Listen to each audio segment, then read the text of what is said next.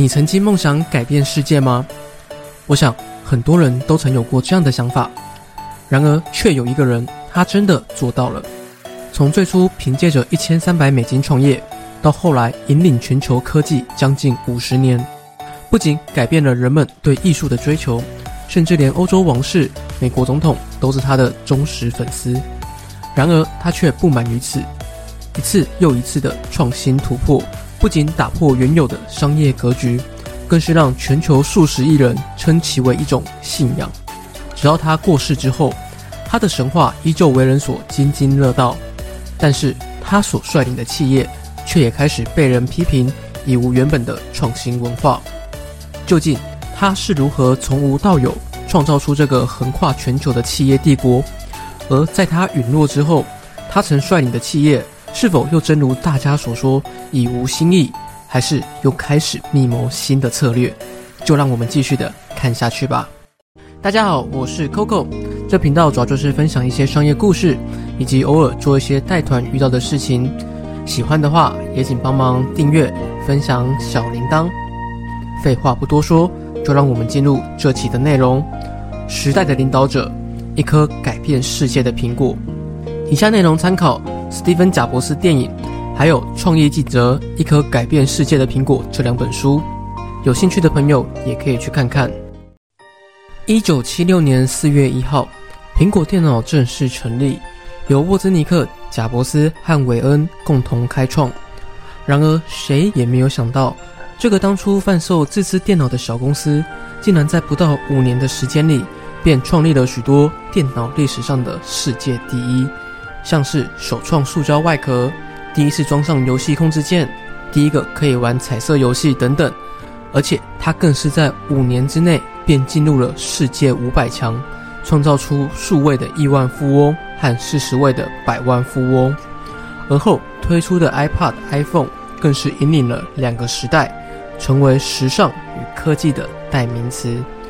而这一切的起源，竟然是从一个电脑爱好者俱乐部开始。在创业之前，沃兹尼克和贾伯斯在这个俱乐部认识，便开始合作处理各种电脑上的问题。从最初贩卖印刷电路板，到后来设计出苹果最早的个人电脑，其实都是由沃兹尼克主导所有的技术。贾伯斯甚至连一个电路、一个方案，或是写一段程式都没有。但是他却从来没有放弃销售电脑的念头，因为他深信着电脑绝对会是改变世界的创新产品。而最初苹果电脑 Apple One。也在一九七五年问世，并在俱乐部里掀起一场不小的旋风。因为在当时，电脑不仅价格昂贵，而且还需要购买几千美元的配件才可以使用。另外，在开机之后还要等待半个小时才能运作。而他们推出的 Apple One，一台却只售价不到一千美金，而且可以直接连接家用电视当做荧幕使用。还不需要等待半小时的开机时间，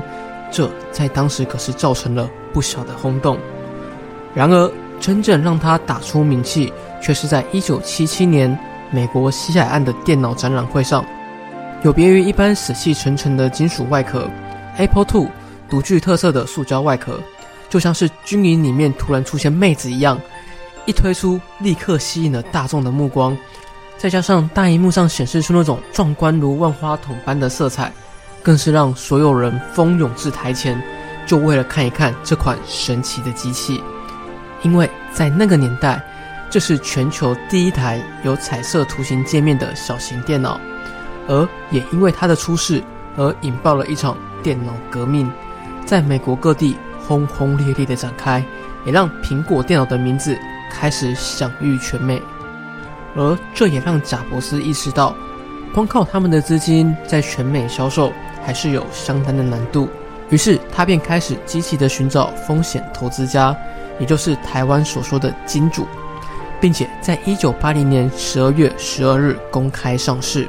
仅用不到一个小时的时间，四百六十万股全被抢购一空，让沃兹尼克和贾伯斯瞬间变成亿万富翁。贾伯斯更是在一九八二年成为美国最富有的前四百人当中最年轻的一位。别问我韦恩为什么没有变成亿万富翁，因为他在很早之前就不太看好苹果会成功，所以早早就以八百美金的价格卖掉了他的股票。而这段故事在后来也被很多人笑说是史上最失败的投资之一。而因为 Apple Two 的成功，让苹果公司不仅研发较为平价的 Lisa 以及 Mac 电脑，也开始尝试制造功能强大的商用电脑。Apple 三也因此问世。不同的是，之前都是由沃兹尼克全权处理，而这次却是由贾伯斯为主导来做设计。然而，没想到销量却极为惨淡。甚至让公司惨赔了六千多万的美金。根据统计，Apple 三的安装只有七万五千台，而 Apple Two 却是一百三十万台。最主要的原因就是贾伯斯对于机型的尺寸、外观都有极高的要求，但他却常常忽视工程师的要求，像是坚决主张不要风扇，因为不好看，结果导致机器容易过热，产生故障。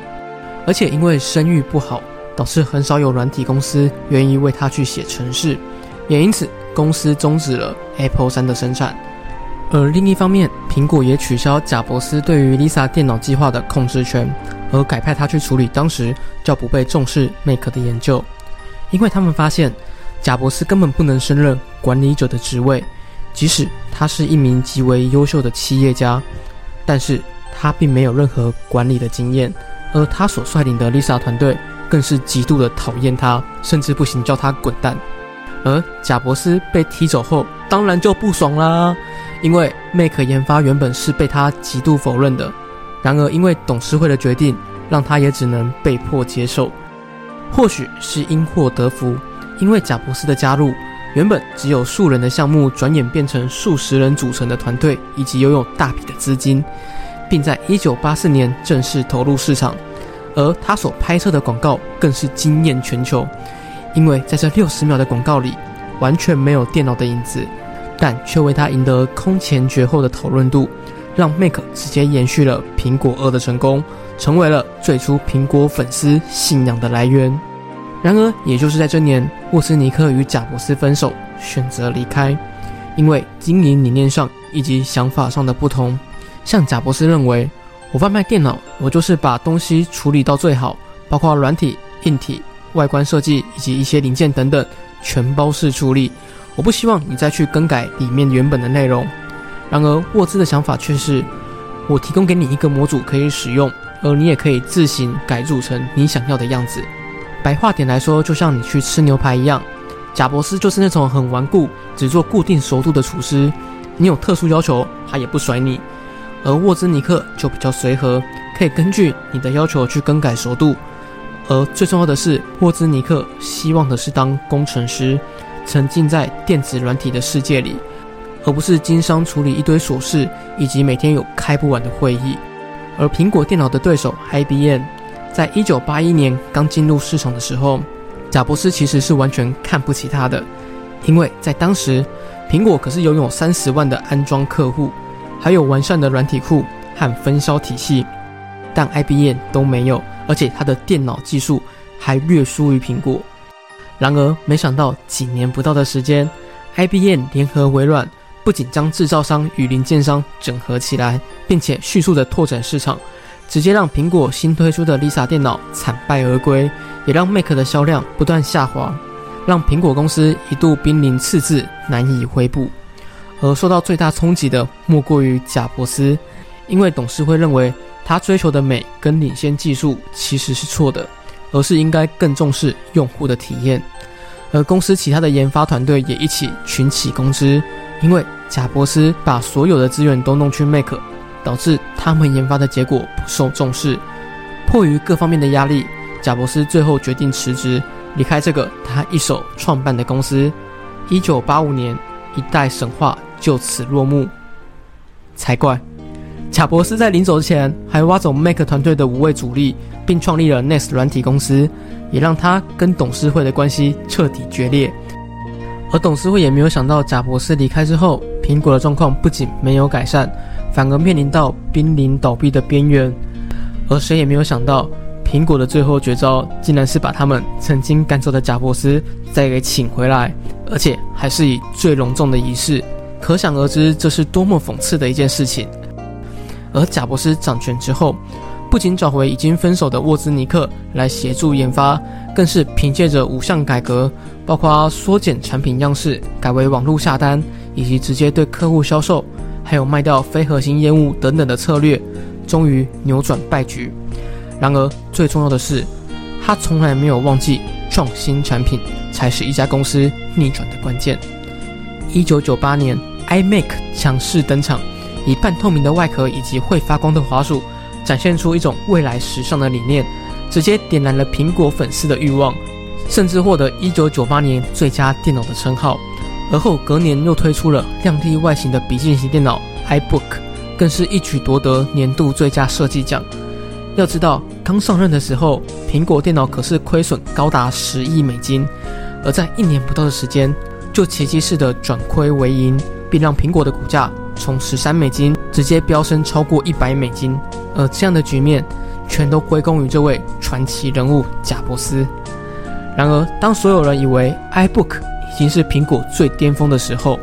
抱歉，贾伯斯却不这么认为。二零零一年，iPad 横空出世，也就是早期的携带型 MP3。它凭借着亮丽的外形以及独特和人性化的操作方式，直接席卷了整个世界，不仅让时尚名媛都争相抢购。就连美国总统布希都成为了他的信徒。许多人曾评论，iPad 的出世已经不是一个单单的科技产品，而是直接让用 iPad 听音乐这件事情变成一种时尚以及享受。而后，他又推出了 iTunes 媒体商店，在那盗版猖獗且免费下载盛行的时代，他率先与唱片公司合作，借由向使用者收取微薄的费用，便可以下载并随时聆听自己喜欢的歌曲。不仅保障唱片的公司的权利，也让消费者更懂得版权的重要性。而当他进军日本，仅仅只用了四天的时间，便销售了一百万首歌曲，造成全日本音乐界的最大盛世。就连许多已经签约的音乐人都想办法跳到 iTunes 平台，或是以私人的名义向他提供歌曲。你就知道当时的 iTunes 有多么可怕了。然而，苹果的创新始终没有停下脚步。二零零七年，在 Mayworld 年度大会上，iPhone 手机的推出更是直接让苹果粉丝的信仰冲上巅峰，创造出了无可撼动的苹果帝国。要知道，在当时可是 Nokia、Motorola、三星等等按键式手机为主流的时代，而 iPhone 采用的却是荧幕触控技术，不仅彻底打败了在全球占有率高达三分之一的 Nokia 手机王朝，更是直接让它的股价上涨了四十四趴。让全球都为之疯狂。然而，他伟大的神话，最终也敌不过病魔的侵袭。二零一一年十月五号，这位有勇让梦想实现的伟大艺术家、企业家与世长辞，结束了他传奇的一生。曾与他合作的软体工程师肯·哥斯达说过：“